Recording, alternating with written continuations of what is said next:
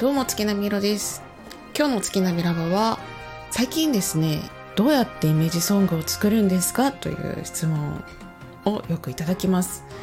えー、その件についてお話ししていこうかなと思います。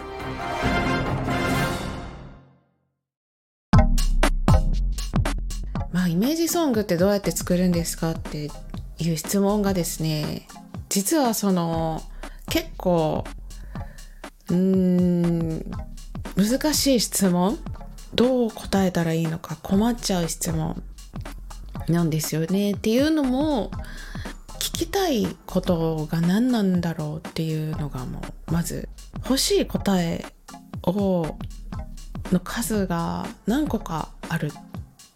気がするんですよね。それでちょっと答えづらいっていうのがあって私が正しく答えられたのかどうかも自信がなくて。で最近本当に多い質問なので、まあ、ここで答えようかなと。で、その、あ、そういうことじゃないんですということがあれば、えー、ぜひ教えてください。まあ、ということで、ざっくりとイメージソングの話をするんですけれども、というかイメージソングだけじゃなくて、基本的に私が作る曲は全部同じだと思ってもらっていいんですけど、イメージソングっていうと、その人のイメージカラーというものがあってその色プラスその人に付随するイメージする何かっていうことなんですけど例えば山のイメージとか海のイメージとか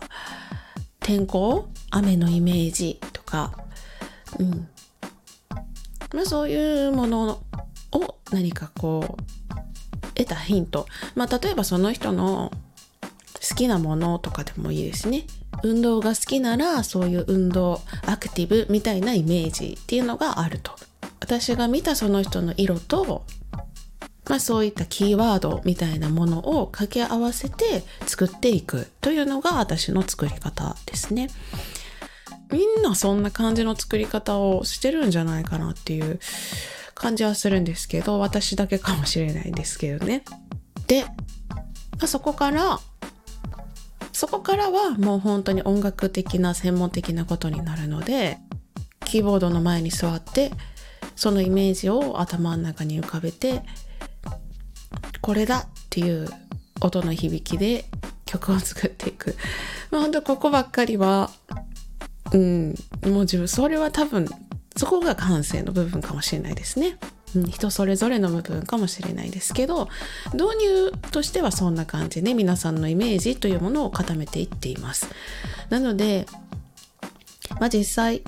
そのイメージカラーだったりその人のイメージのキーワードみたいなものが自分の中で生まれるまでは正直曲はできないので